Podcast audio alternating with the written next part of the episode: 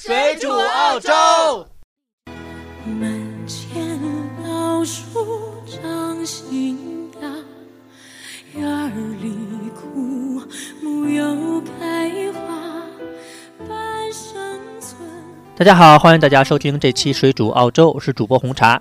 在这个寂寞的夜晚，又和大家见面了。这期节目呢，老杨和 Bella 还是没有回来，他们两个人飞机票都 delay 了。Bella 可能还有两个星期可以回来，老杨的话还有一个星期，所以本期呢还是一期纯干货，来教大家一些呃澳洲生活的问题。我们之前呢讲过一期来到澳洲应该带什么，但是那期呢老杨和 Bella 都在，我们是一种非常调侃的方式在说的。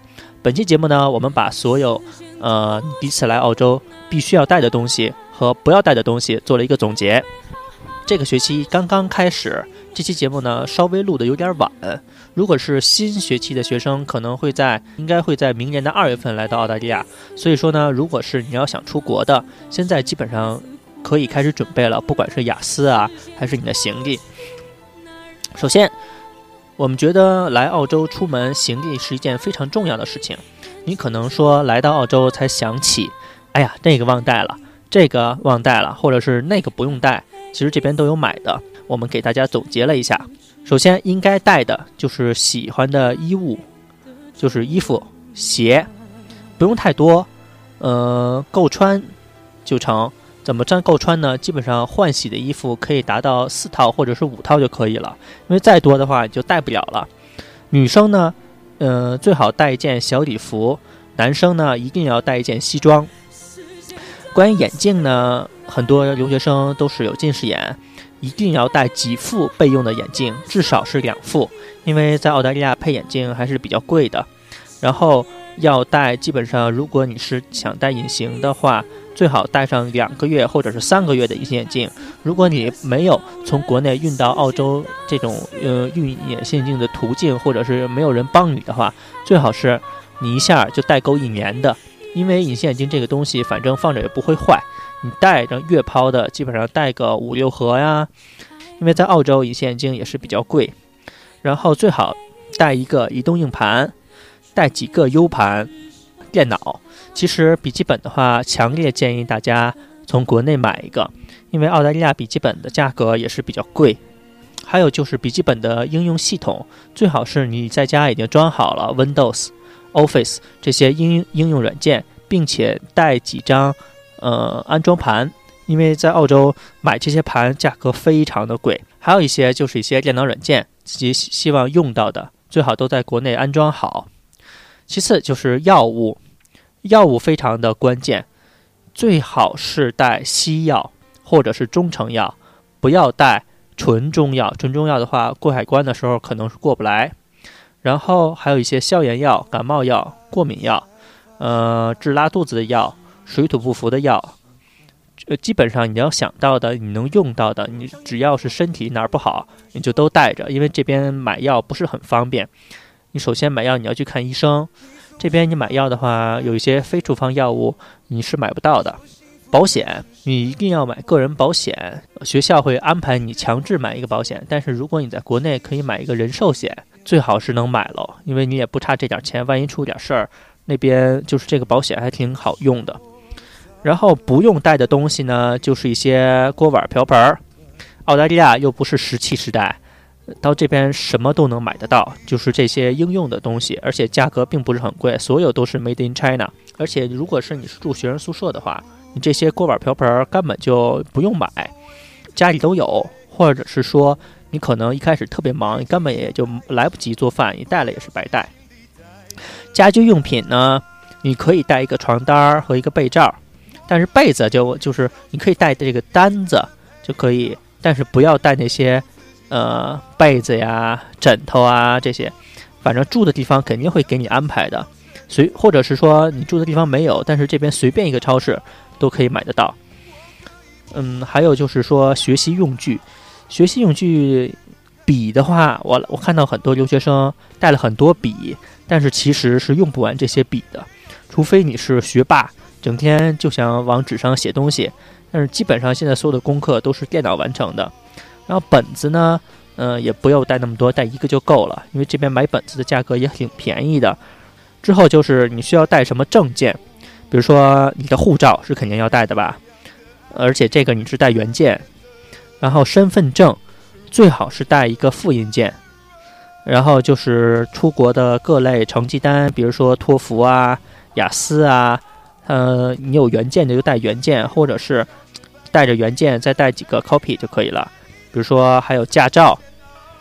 最好是中英文翻译的，并且是公证的。如果你没有公证也没有问题，你来到澳大利亚可以找人公证，价格也不贵，差不多二十到四十块钱左右。然后到澳洲来，你要带多少钱呢？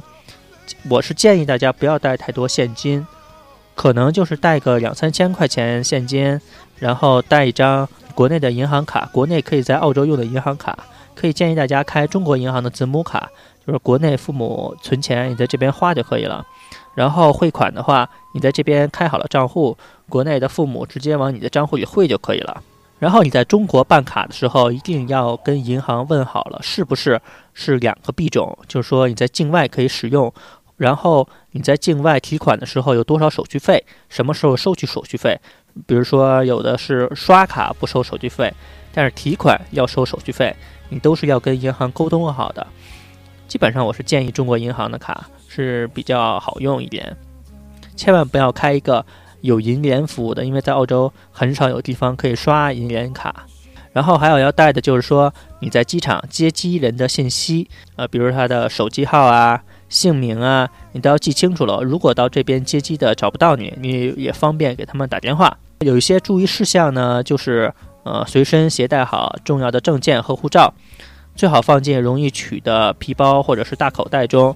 你最好不要一直拿在手上，以免一落不小心落在哪儿了就不好了。然后，呃，手机一定要随身携带，一定要保持它充满电，不是说充满电，一定要保持手机有电。如果是有什么急事可以用到。第一次来到这边的学生呢，跟大家跟大家讲一下住宿的问题。住宿有几种，比如说学生宿舍，呃，学生宿舍的优势就是非常的安全，而且靠近学校。食堂啊，书店啊，运动场也配备比较齐全，也比较容易和大家沟通，因为学生都呃住的比较近。但是不好的问题就是说圈子比较小，有点远离社会，而且你也不能挑室友，经常会和室友发生一些摩擦。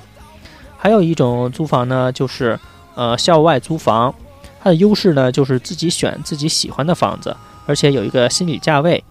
可以选择自己喜欢的室友，你想和谁住都可以。可能朋友圈更加广泛一点。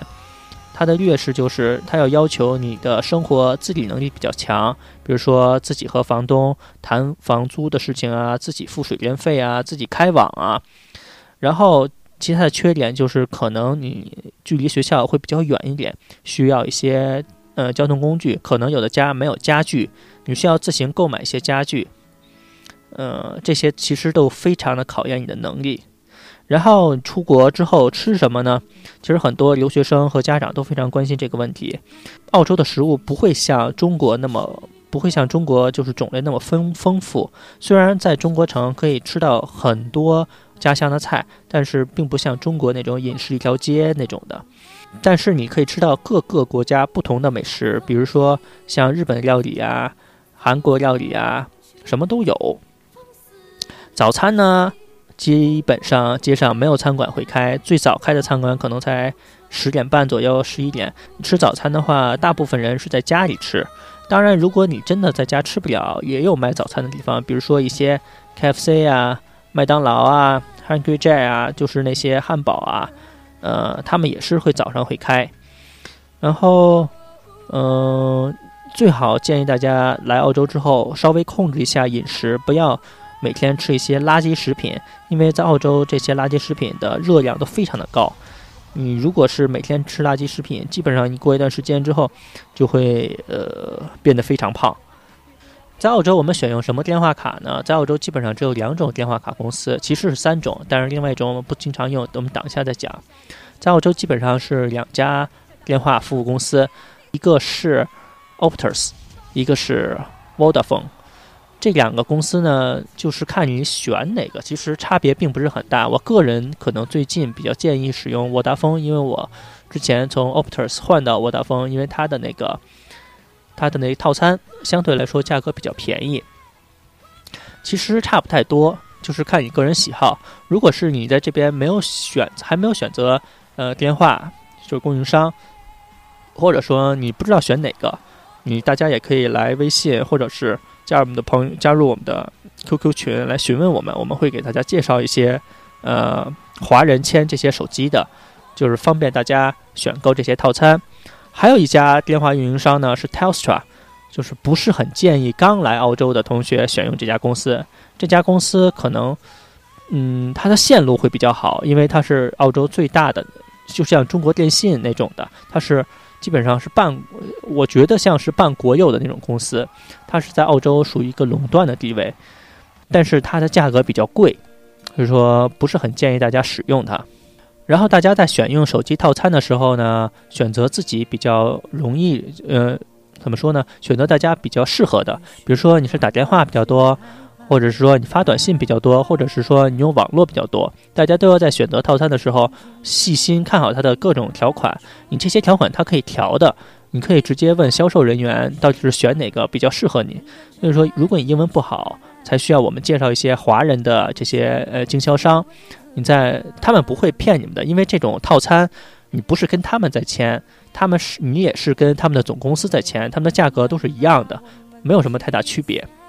最后，我们想讲一下，就是你刚来澳洲如何与人相处。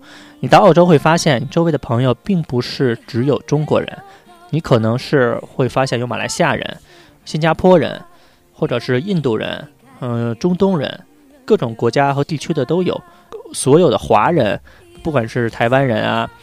呃，我一直坚信台湾是中国的呃宝贵的一部分啊。但是就是说，呃，我们说所有的华人，就是台湾人、香港人、大陆，不管是大陆是南方还是北方的，他们的生活差异都有本很大很大的区别。所以说你在刚来澳洲与人相处的时候，你要十分小心，你可能一不小心就触及到，嗯，他那个文化里边你不能触及的一些东西，尽量不要和其他国家的人谈论政治。那我们说的是勿谈国事，所以说基本上你到国外也不要谈这些政治上的问题，因为都就算你没有跟人家有冲突，也会比较敏感。比如说你跟朝鲜人或者是韩国人谈他们国家的政治，非常的敏感，你可能和你国内的这种认知完全就是不一样的。你可以跟人家谈人家的文化，或或者说谈人家的美食，比如说你不知道跟人家说什么，嗯，就问你那边有什么好吃的呀？呃，What's your favorite food 呀？然后就是说你家有什么？你最喜欢吃的是什么？呃，或者是说谈那个国家的天气有多么糟糕？因为我见到基本上所有国家的人都会吐槽自己国家的天气。中国人可能会吐槽，呃，夏天太热呀，冬天太冷啊。然后马来西亚人呀，一定会吐槽非常的闷呐，呃，容易流汗呀。然后澳洲的本地人可能会说，哎呀，澳洲这种极端天气比较多呀，暴风雨比较多呀。呃，这是一个非常好的话题，然后也可以谈一些个人的兴趣爱好，比如说你喜欢车，比如说你喜欢游戏，比如说你喜欢一个明星，你喜欢一首歌，这些都是可以跟大家一起去谈的。最容易好，最容易的一个切入点呢，就是说，呃，比如说跟日本人和韩国人跟他们聊美食或者是动漫，你就算聊动漫，你聊不清楚这些人物，但是你。只要说出这些动漫的名字，大家都会非常开心。那不是说跟日本人，你跟他们说，哎呀，非常喜欢你的 One Piece 啊，非常喜欢你们的 Naruto 啊，都可以。呃，或者是说跟韩国人说，啊，我，非常喜欢吃你的泡菜呀，呃，泡菜是 Kimchi，然后都可以。或者是说喜欢吃他们的烤肉，或者是说喜欢喝他们的酒。然后和中东人呢，可能就是跟他们聊他们的文化，比如说他们是不是可以娶好几个老婆呀？或者说他们家有多么大、多么豪华，是不是迪拜那些都是真的？这些都可以用来聊，也非常好的话题。你非常容易建立一个非常好的友谊的一个基础。呃，我所以说我是建议大家来到澳洲，你一定要走出去，一定要结识不一样的人、不一样的文化，跟他们聊各种的话题。你不要整天来到澳洲就窝在家里上网，你只是从国内的网吧搬到澳大利亚的网吧，其实没有什么区别。一定要和周围的朋友好好聊天儿，你不要说华人，嗯，就是华人大陆的，或者说几个老乡聚成一个小圈子，然后每整天就是聚在这个小圈子里。